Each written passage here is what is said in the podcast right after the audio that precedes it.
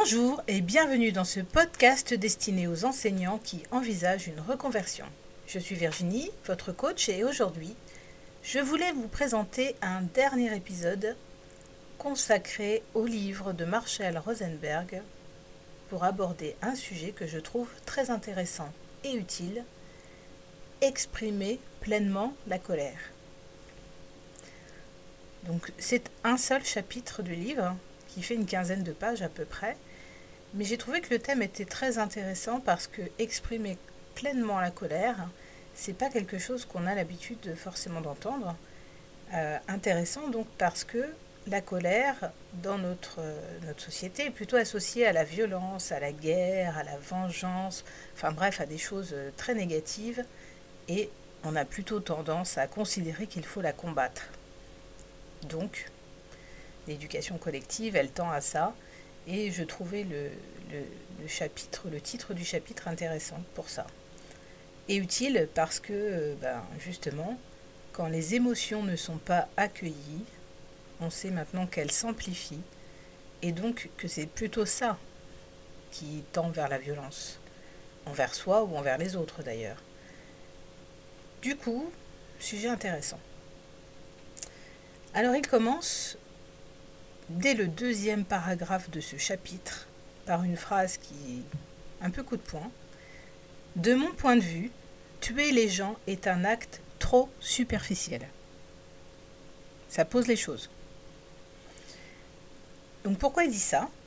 Parce que justement, il dit que la colère mérite d'être exprimée pleinement. Et que tuer les gens, en fait, user de violence, c'est quelque chose de trop superficiel. Tout simplement parce que, première chose très importante qu'il nous présente, c'est qu'il faut différencier la cause et le facteur déclenchant. Donc on en a déjà parlé lors de la composante assumer la responsabilité de ses sentiments. Parce que, effectivement, on a tendance à penser que c'est l'autre qui nous met en colère.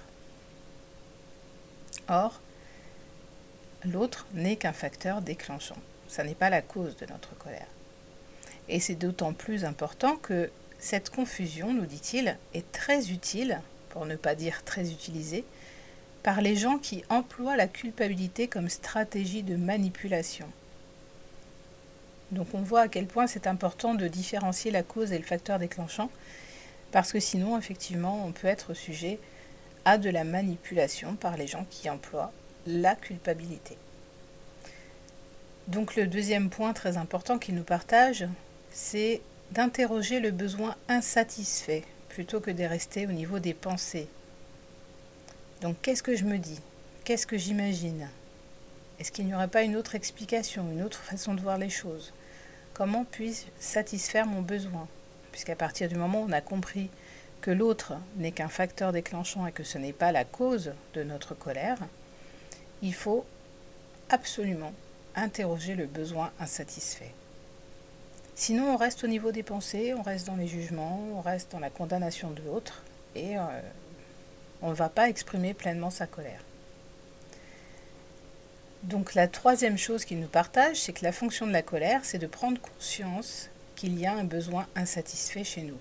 Voilà, donc il dit, c'est pour ça qu'il ne faut pas l'ignorer. Elle a une fonction très très utile, c'est de nous faire prendre conscience qu'il y a un besoin insatisfait. Et soit on laisse la colère accaparer notre énergie et la détourner vers des actions punitives, soit envers nous, soit envers les autres. Ça, c'est la première solution, celle qui est euh, tant décriée parce que Justement, on estime que la colère est la cause de la violence. Mais la deuxième voie, c'est de considérer avec empathie nos besoins et les besoins des autres. Et dans ce cas, on accueille pleinement la colère. Parce que c'est son rôle, c'est son but à la colère, c'est de nous faire comprendre qu'il y a des besoins chez nous qui ne sont pas satisfaits. Et tant que nous ne les reconnaissons pas, la colère reviendra de plus en plus forte. Ensuite, le quatrième message qui nous passe, c'est de dire qu'à chaque fois que nous recevons un message qui est difficile, Parce qu'en général, quand on est en colère, euh, c'est qu'il y a quelque chose qu'on ne comprend pas tout de suite comme ça, euh, de façon très claire. Hein. Il faut s'interroger. Donc à chaque fois que le message est difficile à comprendre, nous avons quatre choix. Soit nous sentir fautifs. C'est la première chose dont il parle. Hein. Utiliser la culpabilité pour manipuler. Si on se sent fautif, on se sent coupable et on est bien, euh, bien à, la, à la merci des manipulateurs. Soit on rejette la faute sur l'autre. Dans ce cas, on va vouloir se venger, on va vouloir punir et euh, laisser libre cours à la violence envers les autres. Soit, troisième voie, on cherche à percevoir nos sentiments et nos besoins. C'est euh, à ça qu'il qu'il encourage de... C'est cette voie-là, en fait, qu'il encourage plutôt. Et bien sûr, la quatrième voie, c'est de chercher à percevoir les sentiments et les besoins de l'autre.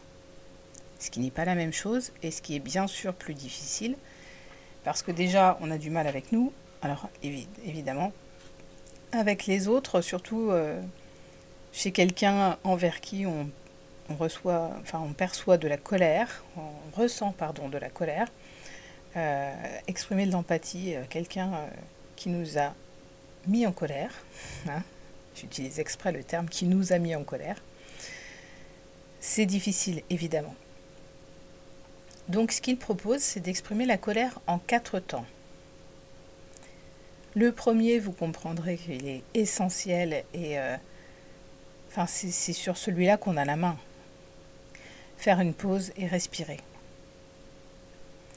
faire une pause et respirer. Et ça, c'est essentiel. Parce qu'effectivement, si on laisse libre cours à notre colère euh, sous forme physique, sans faire de pause, c'est forcément la violence qui va venir en premier. C'est logique. Donc première chose, faire une pause, respirer. Deuxième temps, identifier les jugements qui occupent nos pensées. Et c'est à ça que sert la pause, hein, la respiration. C'est que justement on s'empêche d'agir dans la réaction, on s'empêche de réagir instinctivement, on calme, on calme le corps et on va chercher au niveau des jugements, au niveau des pensées, qu'est-ce qui se passe?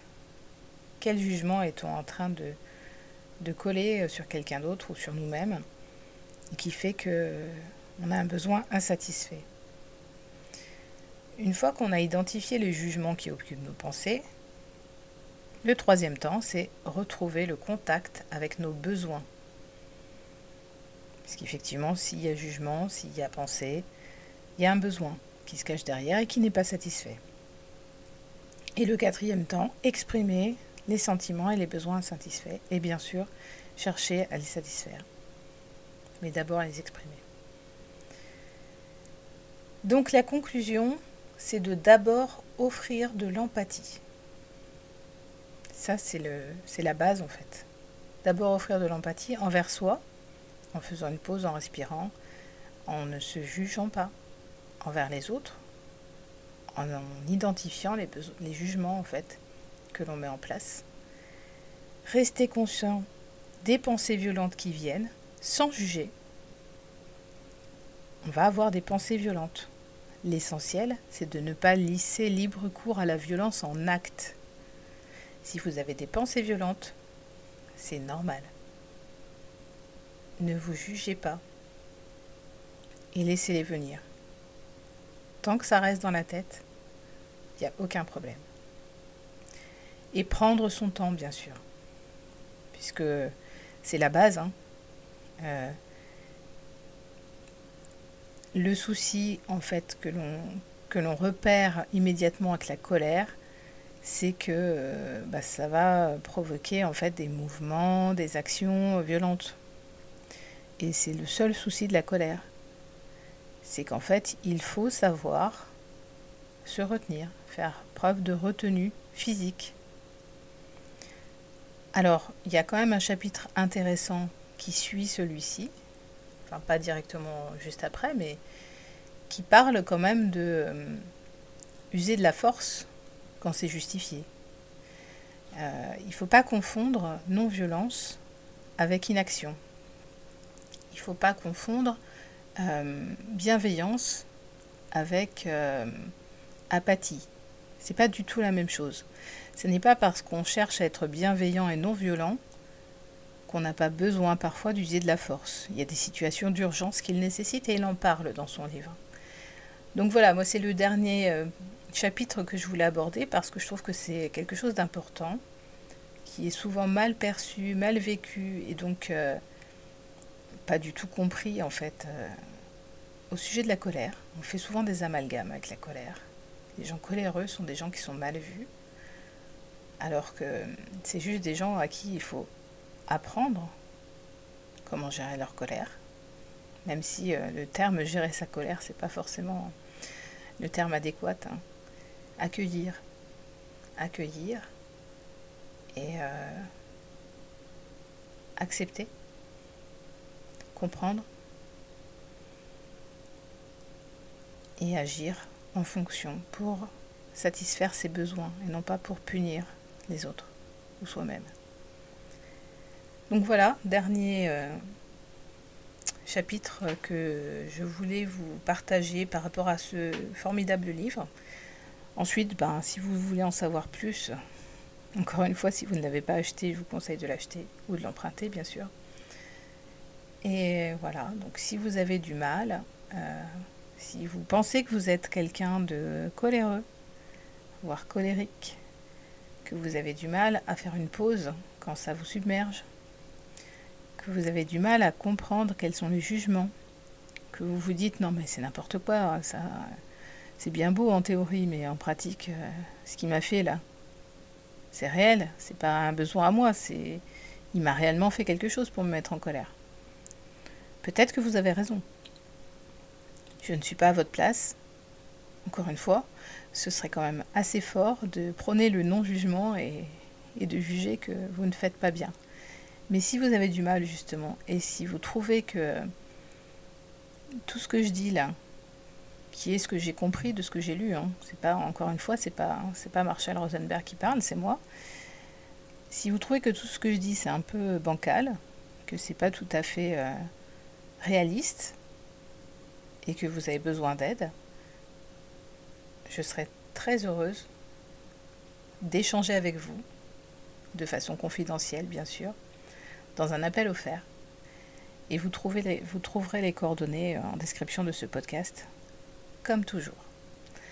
Voilà, bien je vous souhaite une bonne fin de journée, ou une bonne soirée, ou une bonne nuit. Et je vous dis à bientôt pour un appel ou pour un prochain podcast. Au revoir